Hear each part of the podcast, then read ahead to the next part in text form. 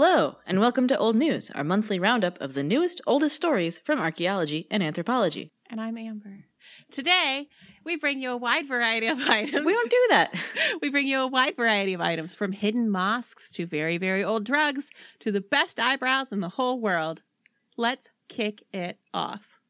All right, first up is an article from Live Science by Megan Gannon uh, about the possibly the oldest European mosque.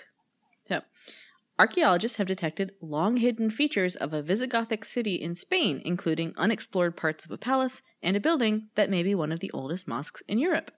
The researchers used a geomagnetic instrument to reveal walls and other structures still buried underground at Reccopolis, which is in a rural area outside of Madrid. They found that the 1400 year old city was far more extensive than the ruins visible at the site today. Michael McCormick, a medievalist at Harvard University and one of the authors of the study, says In every space that we were able to survey, we found buildings and streets and passages. So the Visigoths were Germanic people who established a kingdom in southwestern Europe in late antiquity, just before the Middle Ages began. Uh, they famously sacked Rome. they're, they're famous for it. they sacked Rome in 410 CE. In the second half of the 6th century, the Iberian Peninsula was the center of Visigothic power. King Leovigild made his royal capital in Toledo in Spain, and farther upstream along the Tagus River, he constructed a new town called Reccopolis in 578 CE. It was new to him. Reccopolis was constructed amid a lot of social turbulence. From Western Europe to China, the era is associated with mass migrations, imperial collapse, food shortages, and famine, as well as the first known outbreak of the bubonic plague. Oh, hey! Re- hey! Researchers have recently defined a period of rapid climate change. Oh, man. Hello. Too soon.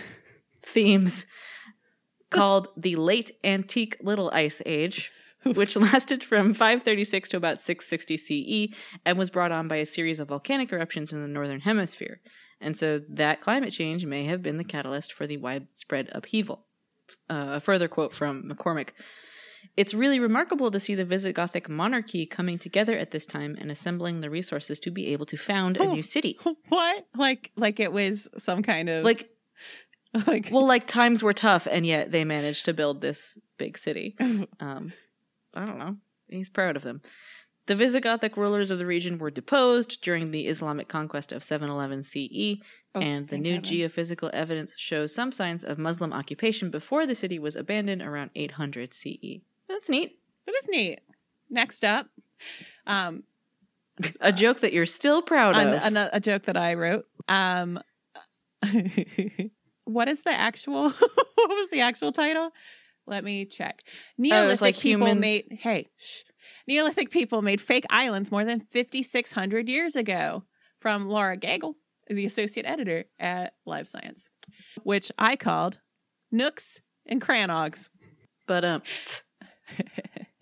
A new study has found that there are hundreds of tiny artificial islands around Scotland that were constructed out of boulders, clay, and timbers by Neolithic people around 5,600 years ago. Researchers have known about these artificial islands, known as crannogs, there we go, for decades. Um, but many archaeologists thought the crannogs were made more recently in the Iron Age, around 2,800 years ago. But, like, duh, they were Neolithic because they're made out of stone. They're not made out of iron, they would have rusted. oh my god. the new finding not only shows that these crannogs were much older than previously thought, but also they were likely, quote, special locations for Neolithic people. Oh. According to nearby pottery fragments found by modern divers.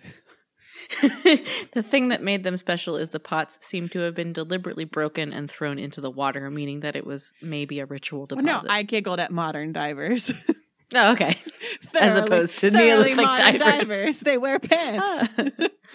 wow. How daring. Um, initially, many researchers thought that Scotland's crannogs were built around 800 BCE and reused until post medieval times in 1700 CE. But in the 1980s, hints began to CE. emerge.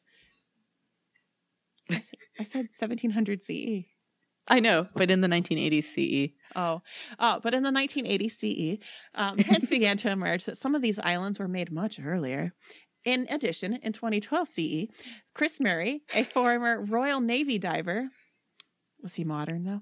Found well preserved Neolithic pots on the lake floor near some of these islands, and he alerted a local museum about the discovery. Good to man, investigate, Chris. two, U- two UK archaeologists, Duncan Garrow from the University of Reading and Fraser Sturt from the University of Southampton. Southampton. Maybe he's maybe he's Scottish and Stuart. Sturt. Um, teamed up in 2016 and 2017 to take a comprehensive look at several crannogs on the Outer Hebrides, an artificial island hotspot off the coast of northern Scotland. In So particular, tropical. in particular, they looked at islets in three lang- lakes: Loch Arnish, Loch Bhorgastail, and Loch Langabhat. Yep. Sorry. They're in they're Gaelic names. I, I have no idea. But the the. BH is- the BH is a V. Okay. Loch. Great. Loch And Vor- Bhorgastail Bhorgastail. and Loch Langabhat. Yeah, according to radiocarbon dating, four of the crannogs were. I'm probably saying that wrong. It, it's probably like Crannog. Kernish. It's Were pronounced island. uh, were created between 3640 BCE and 3360 BCE. Other evidence, including ground and underwater surveys, paleoenvironmental coring and excavation, supported the idea that these particular islets dated to the Neolithic. Archaeologists have yet to find any Neolithic structures on the islands, and the team conducting this research have said more excavations are needed. So the pictures from this article were really cool because it's not just that they are islands in the middle of these lakes. There are often uh, underwater walkways to them, and I'm not sure if the walkways were underwater at the time of the Neolithic, Mm-hmm, but they're like they're sort of barely submerged. Like in an aerial view, you can see the walkway. So I wonder if either the lake was lower or you're sort of meant to be kind of half wet when you're walking there. Oh yeah. I don't know. Oh, like that weird art I sent you? Um, Yes. uh in, in what is it? In Krabi in in Thailand, isn't that where it was? There was like a weird art performance. yeah, the like yeah. Well, now we have to link to that because I'm Oh, going to leave this in definitely because of that is such a weird thing. I will definitely link to that weird, weird art. See, I told you that like I love when we were talking about art earlier, there's like art that moves me and then art that like moves me like out the door away from here. And I love both of Yeah. those categories of art. Thanks to you, I'm gaining an appreciation of the second category. Yes. Good. But very grudgingly. Oh my God. Okay. Well, Okay. I know something else that could help you. Uh, Blaze yes, it. this is Blaze at 420. Nice. Cannabis is one of the most infamous plants on the planet today, especially in light of rapidly changing uh, legislation in Europe and America. Despite the popularity of the plant for its psychoactive properties, very little is known about the earliest use or cultivation of cannabis for its mind altering effects. Cannabis plants were cultivated in East Asia for their oily seeds and fiber from at least 4000 BCE. However, the early cultivated varieties of cannabis, as well as most wild populations, have low levels of THC and other cannabinoid compounds with psychoactive properties. Therefore, it has been a long standing mystery as to when and where specific varieties of the plant with higher levels of those compounds were first recognized and used by humans. Many historians place the origins of cannabis smoking on the ancient Central Asian steppes, but these arguments rely solely on a passage from a single ancient text from the late first millennium BCE, written by the Greek historian Herodotus, Yeah. your friend and mine. Archaeologists have thus long sought to identify concrete evidence for cannabis smoking in Eurasia, but to date there are few reliable, well identified, and properly dated examples of early cannabis use. Until today. The researchers in the current study uncovered the early cannabis use when they sought to identify the function of ancient wooden burners discovered by archaeologists from the Chinese Academy of Social Sciences who were excavating in the high mountainous region of western China. The burners were recovered from 2,500 year old tombs in the Pamir mountain range.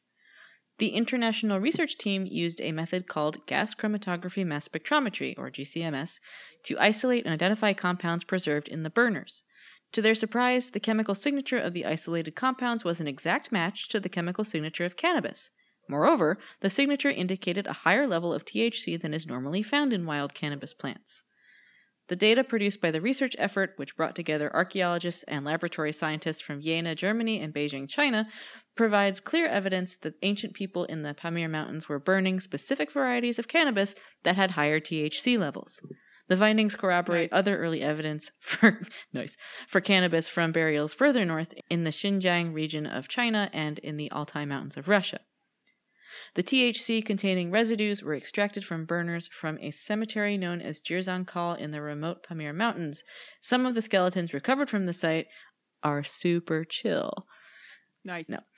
Recovered from the site, situated in modern day Western China, have features that resembled those of contemporaneous peoples further west in Central Asia. Objects found in the burials also appear to link this population to peoples further west in the mountain foothills of Inner Asia. Additionally, stable isotope studies on the human bones from the cemetery show that not all the people there uh, grew up locally. So these data fit with the idea that high elevation mountain passes of Central Yup. and Eastern Asia. high elevation, get it? Man, this is like Ugh. we are insufferable. Sure are. Oh um, my so those those high mountain passes of Central and Eastern Asia played a key role in early trans-Eurasian exchange. Indeed, the Pamir region, today so remote, may once have sat astride a key ancient trade route of the early Silk Road. The Silk Road was, at certain times in the past, the single most important vector for cultural spread in the ancient world.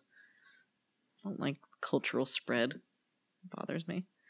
Compared to cultivated varieties, wild cannabis plants contain lower levels of THC. It is still unclear whether the people buried at Jirzankal actively cultivated cannabis or simply sought out higher THC producing plants from, from wild plants. One theory is that cannabis plants will produce greater quantities of active compounds in response to increased UV radiation and other stressors related to growing at higher elevations. So maybe people roaming the high mountainous regions may have discovered more potent wild plants there and initiated a new kind of use of the plant. Do you even blaze, bruh? While modern cannabis is used primarily as a recreational drug or for medical applications, cannabis may have been used rather differently in the past. The evidence from Jirzankal suggests that people were burning cannabis at rituals commemorating the dead. They buried their kin in tombs, over which they created circular mounds, stone rings, and striped patterns using black and white stones. So that's that's interesting. Yeah. I mean, and well, we talked about there was that um we did a Dirt After Dark on drugs. but, but there was there was that there was a gentleman who was buried in Western Right, a- Asia where he in Western China where he's like He was buried with stalks like, of, of cannabis. stalks of like dank, dank, sticky, sticky. It's true. Yeah, they they And, like- said like, it wasn't for the were like, fiber. Dang. He's got the good stuff. like no, they were like straight up nugs. Um, yeah, no, it's well. Yeah, you're much No, hipper with the lingo than I am. No, it was like it was full on like marijuana that had been Yeah, it was Cultivated. cultivated for the resin. Yeah, for sure. Yeah, well, I mean, once sticky, sticky. once I yeah. I feel like once humans figured out that they were like, "Cool, great, let's get let's do more of that." Like I think it was probably a pretty quick road to understanding which parts of the plant to select for. Yeah. All right, next up. Look, I did some- not come up with I did not come up with this. That is the title of this article. I did come up with terrible bagels. All right, we're gonna read read Horde of the Rings. Yep. So we got a Tell study, me about these terrible bagels. a study of unusual cereal derived. I'll tell you about terrible bagels. The West Coast, am I right? So right. Let's keep going. Um, there's a study of unusual cereal derived rings from the late Bronze Age site of Still Fried. Okay. So they're keeps donuts. Come on. Stillfried on der March. In auf Österreich. Um, so Yeah. it's in Austria. There, these are three ring shaped ring shaped objects, each around three centimeters across. So they're like big Cheerios. mini, little Um, mini donuts.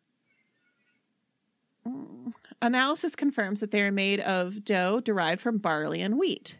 The authors were able to determine that the dough was made from fine quality flour and then most likely shaped from a wet cereal mixture and dried without baking. This is like um I've I've had this. That's Ew. like the like the oat rings. It's like a I had it Is it for? Is it for like? Elsewhere. uh, Were, were you were you teething? No, no, it's like a type of cereal and it's it's like Cracklin Oat Bran. no, no, they were terrible. This is a Oh. time-consuming preparation. This time-consuming preparation process differs from other foods known from the site, lend- leading the authors to suggest that these cereal rings may not have been made for eating. These rings also bear a striking resemblance to clay rings interpreted as loom weights found in the same pit, and they may have been designed to imitate them.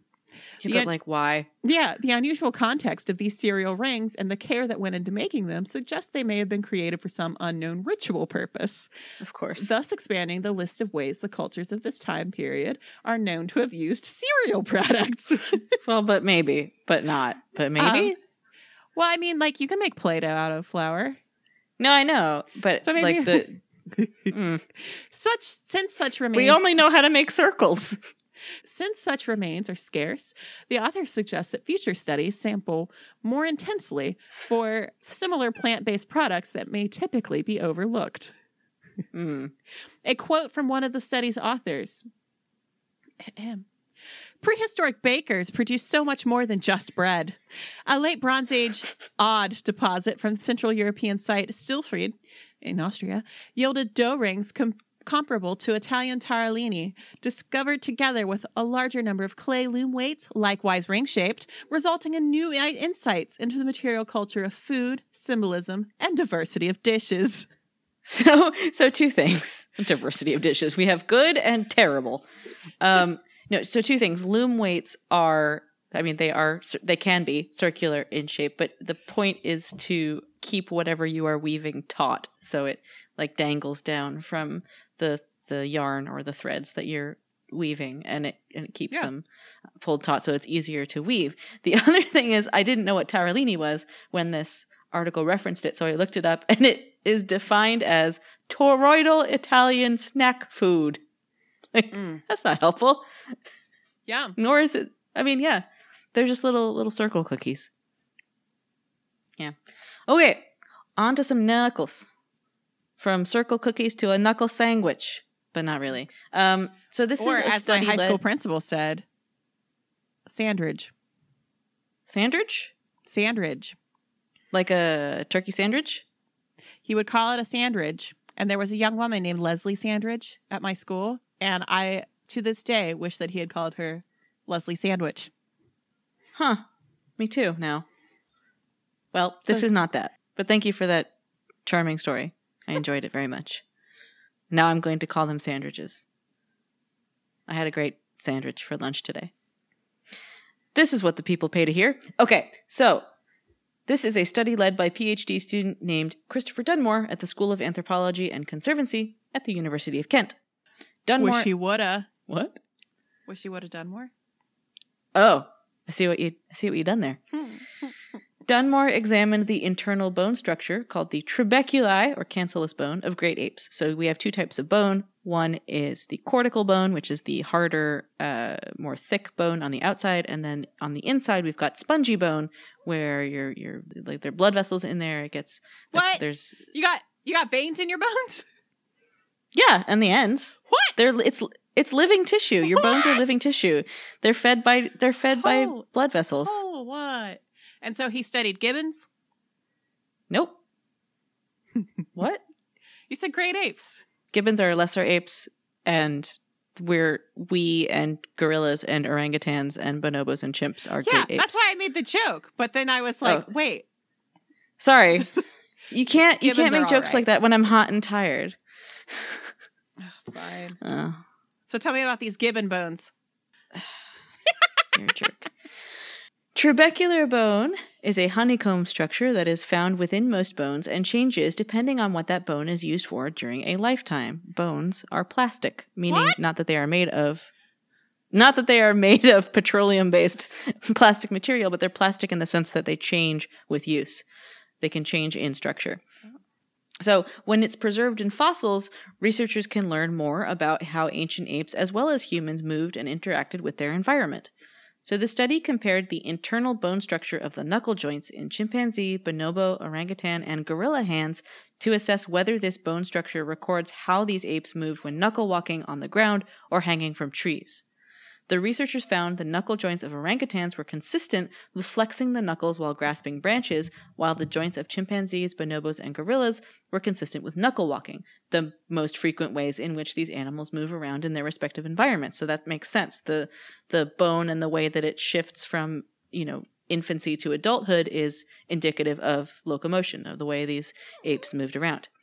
The information will now enable scientists studying fossils to better understand whether ancient humans were swinging from trees or walking on the ground. So, ancient humans is an incorrect word choice, but you know, so by the time we were what we would call ancient humans, we were very firmly bipedal and not so much in the trees anymore. But uh, what they mean to say is if you look back along the the human lineage, when you get far enough back, there becomes it becomes doubtful whether um, the first hominins that we think of as bipedal were really truly bipedal or spent half the you know part of their time walking around or part of their time um, in trees. And so this study is going to help kind of parse that out. So dunmore says quote for the first time we see interesting internal bone patterns differentiating subtle differences between chimpanzee and gorilla knuckle walking as well as arboreal grasping in orangutans this matters because when we find ancient human hand fossils that preserve their internal structure, we can work out if they were probably swinging from trees during their lifetime or if they were walking on the ground more like humans today. Knuckles. That is, that is so cool. All right. Yeah. Well, okay. Next up. The best story of all time. Okay. So this this one is entitled Dogs. Um an international team of researchers led by comparative psychologist What? Like psychology in animals as mm. relates to humans. Juliane Kaminski of the University of Portsmouth examined the anatomy and behavior of small groups of dogs and wolves and determined that dogs' facial anatomy evolved to enable better communication with humans. the anatomical study revealed that dogs have a small muscle which is either not present or is underdeveloped in wolves that raises the inner eyebrow. In the behavior portion of the investigation, wolves and dogs were exposed to unfamiliar human for a period of two minutes, and the researchers recorded the animals' eyebrow movements. The dogs raised their inner eyebrows more often and at higher intensities, Kaminski said, resulting in the puppy dog eyes expression. The dogs also moved their eyebrows more often when humans were looking at them. Just going, ah, Yeah. ah, ah. She said she and her colleagues suggest that the raising of inner eyebrows mimics facial expressions made by human infants and thus triggers a nurturing response in humans. Humans may have had an unconscious preference for dogs with expressive faces, leading to an evolutionary advantage. Aww. No. Good dogs. Good job, Calypso. What a good dog. What else do you have to say about it? What do you think about this?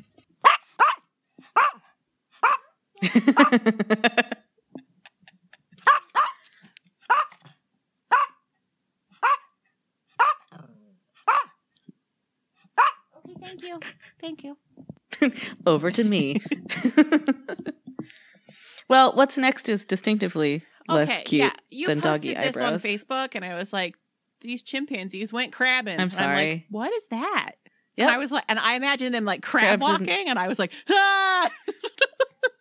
No, no, no, no, no. That's I'm already, awful. Like scared of chimpanzees, so like the thought of them like crab walking Yeah, I towards mean, me, I was like, yeah. oh no, what is this Guillermo del Toro nightmare? No, no, no. Oh, it's it's not that, but it's also not great. And also, if you, like Amber, are sensitive to harm befalling tortoises, uh, skip this one. Bye. Skip until you hear Amber talking. So, this is a two part story. Uh, one article is from Archaeology Magazine, the second is from National Geographic. So, first is the the crabs. Um, an international team of researchers has spotted chimpanzees in the rainforests of Guinea in West Africa catching and eating freshwater crabs. Kathleen Koops of the University of Zurich said the chimps were observed turning over stones and churning up the water with their fingers to look for crabs.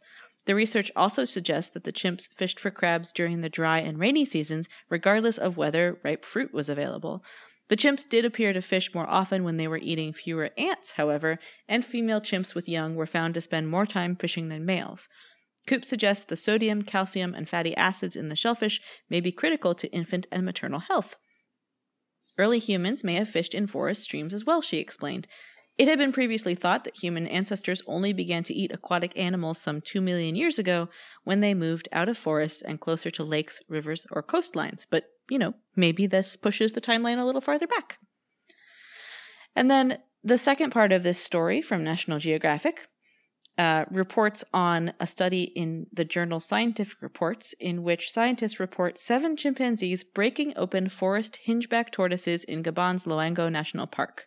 The behavior occurred on multiple occasions over 5,000 hours of observation, and the primates often shared the mate with others in their group. This is the first time any chimpanzee has been documented eating any kind of reptile. It's also unique because the way in which the primates eat these tortoises, slamming them against tree branches and trunks, is a type of percussive technology that is akin to tool use. Um, so it's already known that chimps engage in other percussive acts, such as smashing open nuts with stones and breaking apart termite mounds. The consumption of tortoise meat appears to be a new behavior, though. So it's unclear whether they learned that from somewhere or this is a unique behavior that uh, they sort of that arose independently of of seeing someone or a different animal um, eating a tortoise. I'm not sure, but it's really neat. Kind of sad, but neat. Well, I'm glad they're eating them. Yeah, as opposed to just smashing Well, and leaving. well, no, what they do, what those chimps do to other animals. Oh, yeah, well, It's not cool. I'm glad they're eating them too. What's next? All right, this is something from the Siberian Times, which, like, is it legit? I love the Siberian Times. I can't Times. tell if it's legit. Why wouldn't it be I don't legit? know. It has I great know, stories. That's why I don't think it's legit. Why can't you accept a good thing? Like, nothing is good. oh boy. but these polychromatic rock paintings in Siberia, they're all right. Are pretty good. Yeah. Mostly You're just everybody's a critic. Mostly me. Paintings found in the Altai Mountains Mm. show ancient figures with round horns and feathers on their heads. Some have been interpreted as celestial bodies, while others are artful depictions of animals and birds. Okay. Uh, the finds are from an ancient, previously untouched burial in Karakol village in the Altai Republic. The paintings were originally uncovered in 1985, but are now yielding new and unexpected secrets. Scientists were surprised by the fact that the rock drawings were made in three colors white, red, and black, the first case of polychrome rock paintings ever found in Siberia. The remains of the people buried inside the stone graves were also painted in the same colors, with spots of red ochre found below eye sockets and traces of a black and silvery mineral called specularite prominent in the eyebrows area. But then comes the really fascinating aspects of these ancient paintings. The colorful images on these stones were made at different times and using an elaborate technique. The earliest images were engravings of elks, mountain goats, and running people with round horns on their heads. Then slabs of rock with the petroglyphs were broken off the mountain, taken into the tomb, and turned upside down to decorate its insides. Next, and slightly on top of the petroglyphs, were made drawings of 11 human like figures. To complete them, the prehistoric artist had to do a lot more than just mixing the techniques of engraving and drawing with mineral paints. The ochre that formed the pigments was heat treated at specific temperatures to achieve the desired colors. Then that ochre was mixed with animal fats and applied to the paintings. This shows a pretty sophisticated understanding of the material properties of ochre and how to manipulate those properties, not to mention a cultural framework incorporating these images and whatever they might have meant to the people who made them. Yeah, so ochre is a it's an iron oxide and it can come in a lot of different colors, but also you can change the color by application of heat. And so like this ha- this means that like they had a color in mind and made it and that's really cool. Like kind Very of cool. conceptually. Very hot. Yeah. Cool and hot and also cool. Okay, let's talk about a decrease in Neanderthal fertility. Ugh, the declining birth Hey. rates. Oh, I bet I bet there were Mhm. um far right figures in Neanderthal society that talked Oh, about how the humans are going to replace them with the decreasing birth rates. I want to leave. I want to leave this podcast. Um, a new hypothesis for Neanderthal extinction, supported by population modeling, nope, is put forward in a new study by Anna Gi- Gioiani from Aix-Marseille Université, France. What? X, it's pronounced X. Aix-Marseille Université. Oui. AIX is pronounced X. Anyway, it was uh, published May 29th, 2019 in the open access journal PLOS ONE. So basically, this is a study based on um, computer modeling of populations. So, reading from this article the lack of empirical data allowing testing of hypotheses is one of the biggest challenges for researchers studying Neanderthal extinction. Many hypotheses involve catastrophic events such as disease or climate change. In order to test alternative hypothetical extinction scenarios, Degioanni and colleagues created a Neanderthal population model allowing them to explore demographic factors which might have resulted in declining populations and population extinction over a period of 4,000 to 10,000 years, which lines up with what we know from the Neanderthal archaeological record. The researchers created baseline population settings for their Neanderthal extinction model, so, for example, survival, migration, and fertility rates, based on observational data on modern hunter gatherer groups, existing populations of large apes, and available Neanderthal data from earlier studies. The authors defined populations as extinct when they fell below 5,000 individuals. So the authors saw so basically they they set up all these parameters and then played with them altering each one individually to see how they affected the overall survival rate of the whole population. So the authors saw that in their model extinction would have been possible within 10,000 years with a decrease in fertility rates of young Neanderthal females, so less than 20 years old, of just 2.7%. If the fertility rate decreased by 8%, extinction occurred within 4,000 years which is really ramping it up. Um, if this decrease in fertility was amplified by a reduction in survival of infants, children less than one year old, a decrease in survival of just 0.4% could have led to extinction in 10,000 years.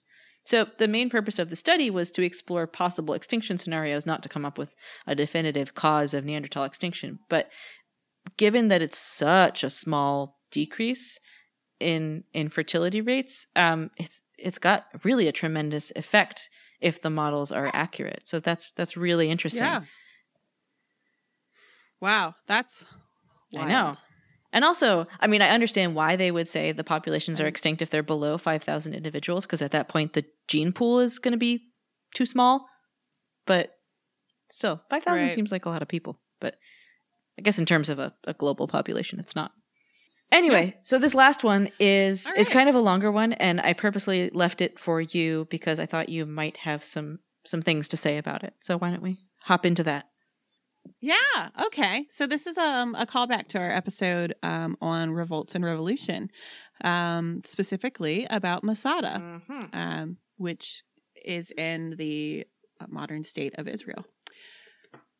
The tagline. This is from Haaretz. It's um, it's and the tagline is, it's pronounced haaretz. but they don't they don't put the the Hamza in it most of the time. Is the hamza So I thought it was is the hamza a thing that makes The Hamza's the glottal yeah stop. th- yeah It's a it's a consonant, so it's yeah Haaretz. it's it's Okay. haaretz. The tagline is How reliable was Josephus anyway? After a protracted siege by the Roman 10th Legion, the situation of the Sicarii, the Jewish rebels holed up in the mountain fortress of Masada, became hopeless. The Jewish rebels, led by Elazar ben Yair, decided to end their own lives rather than be slaughtered or fall captive and be enslaved by their enemies. This event, the suicide of nearly a thousand Jewish rebels, is one of the most famous stories in Jewish history. But did it happen? The only source we have for the story of Masada and numerous other reported events from the time is the Jewish historian Flavius Josephus, author of the book The Jewish War. Had Josephus not written it, and had it not come down to us, no one would have thought a mass suicide had taken place on the desert plateau. Josephus is, in fact, our only source not only for the events at Masada, but for many other things we think we know about the period, notably nearly all that we know about the reign of King Herod, the different Jewish factions that fought amongst themselves during the war against the Romans, and much more. So the question is how reliable is Josephus? First up, who was Josephus anyway? Uh, Josephus was the second son of Matthias, an aristocratic Jewish priest. He was born in Jerusalem in 37 CE. When the Great Jewish Revolt broke out in 66 CE, the Jerusalemite aristocracy appointed him military governor of the Galilee to prepare for the imminent Roman onslaught. By June, the Romans had taken most of the Galilee and lay siege to the town of Yodfat. Josephus and his garrison deflected the Roman attempts to take the town for a time, but after 47 days, the Romans managed to breach the walls. Yodfat was destroyed and its inhabitants were slaughtered. According to Josephus, 40,000 were killed by the Romans and 1,200 were taken captive and enslaved, but these numbers are likely quite in- are likely quite exaggerated because the town itself was far too small to hold that many people in it. Josephus says that as Yodfat fell, he and another 40 prominent Jews hid in a cave. He says he advocated for surrender, but was outvoted by those who advocated suicide. Because Jews are forbidden to take their own lives, Josephus says they drew lots determining who would kill whom. One by one, the survivors were killed until either by chance or by providence, only he and another man remained, and the two sur- resolved to surrender. when Josephus surrendered to Vespasian, he flattered him by claiming that he received a divine revelation that the general would become emperor. Which he did.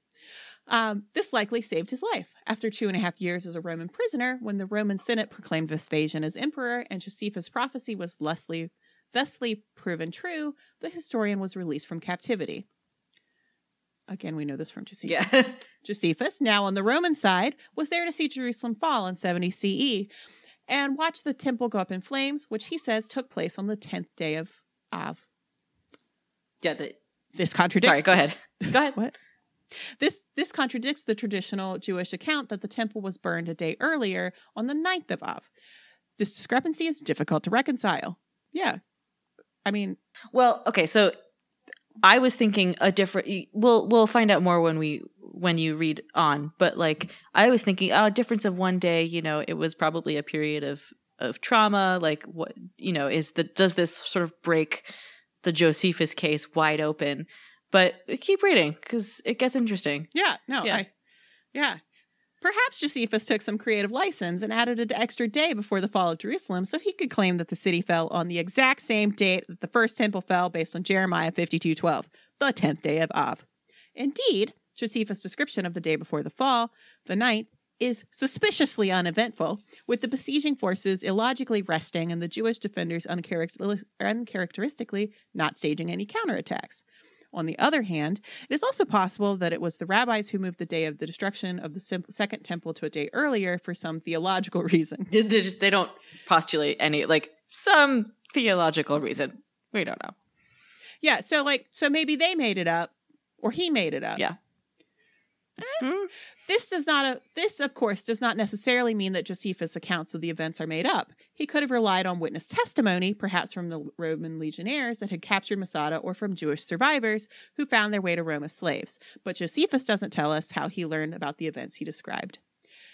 But even granting the possibility that Josephus did not have sources for the events that transpired, it does seem a bit suspicious that the end of the siege of Masada is so similar to the end of the siege at Yodfat in his telling. Furthermore, Josephus provides a beautiful speech allegedly made by the leader of the Sicarii, Eleazar ben Yair, to the bravest of his men. We have it in our power to die nobly and in freedom. Our fate at the break of day is certain capture, but there is still the free choice of a noble death with those we hold most dear. Josephus clearly made up this speech, since, by his own telling, all those who would have heard the speech would have killed themselves. We must conclude that Josephus had no problem making stuff up. This is not surprising. It was the norm among ancient historians to sacrifice truth and accuracy for beauty and rhetoric. Indeed, the decision to, of the decision of vanquished warriors to kill themselves rather than fall into the hands of their enemies was a rather recurring motif among ancient historians, appearing in many histories. Um, Prof. Shai Cohen of the Harvard Divinity School compiled a list of 16 examples in an article published in 1982. It is not a stretch to imagine that Josephus would borrow this theme from one of the others, one of these other histories, and apply it to the Sicarii in order to make them, and by extension Jews, seem more noble and praiseworthy in the eyes of the Romans. After all, this is clearly the goal of his books. It is likely, then, that the mass suicide atop Masada was made up by Josephus. Indeed, at least some of the details of the story provided by Josephus have not been supported by archaeological excavation at Masada. Even if Josephus is evidently not completely reliable, this does not mean that we should disregard everything he tells us as a mere fabrication. Like all other texts from antiquity, the facts stated therein need to be evaluated critically. Some are surely false, but some are likely to be true. Yeah, so this is really interesting, especially given the weight that the story from Masada takes with some of the more nat- nationalistic side of of Israelis. Uh, The, the yes, military. the- yeah, yep. specifically the military. They do they they yeah. And so I when we recorded the episode on this and we talked about Mhm. Masada, um and I was doing the show notes and I was looking at like where you pulled that stuff from. Like there is a spin because because this is like the story of Masada is is an emotional one. Yeah, absolutely. Especially with the like It was the the last the speech that's you know Yeah, yeah, exactly. Which, as the author points out, everyone else was dead. everybody was dead. So, how, like, yeah. So, it's very interesting that this um, was dropped in the magazine of Haaretz. Yeah. Because, Yeah, I'm so, like given the amount of doubt that it casts on. I mean, it presents it in a very logical way. They're like, okay, well, here's this piece of evidence, and here's this piece of evidence, and what does that tell us? But still, like, it really destabilizes this story that's incredibly important to a lot, a lot of people. yeah. And, and this is also like taking a look at like contemporary political alignments.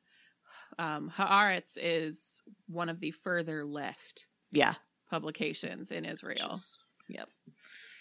Yep. Um, but no, this is this is interesting. yeah it's a cool it's a cool perspective and you know something to keep in mind when we talk about historical accounts not just herodotus and like pliny but any historical accounts written from a particular framework or written within a particular social context and that needs to be This is why taken into account this is why we need archaeology. This is why you need the archaeological record. mm-hmm yeah Ta-da!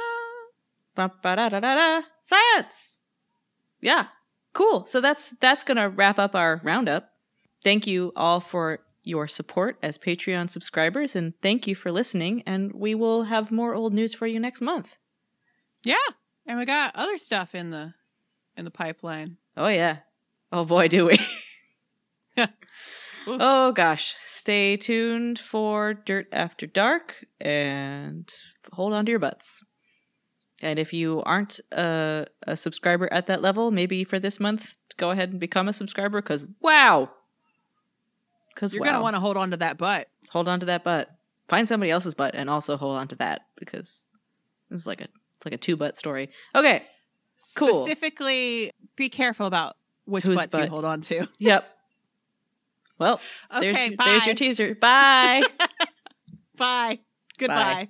Goodbye. Goodbye. Bye.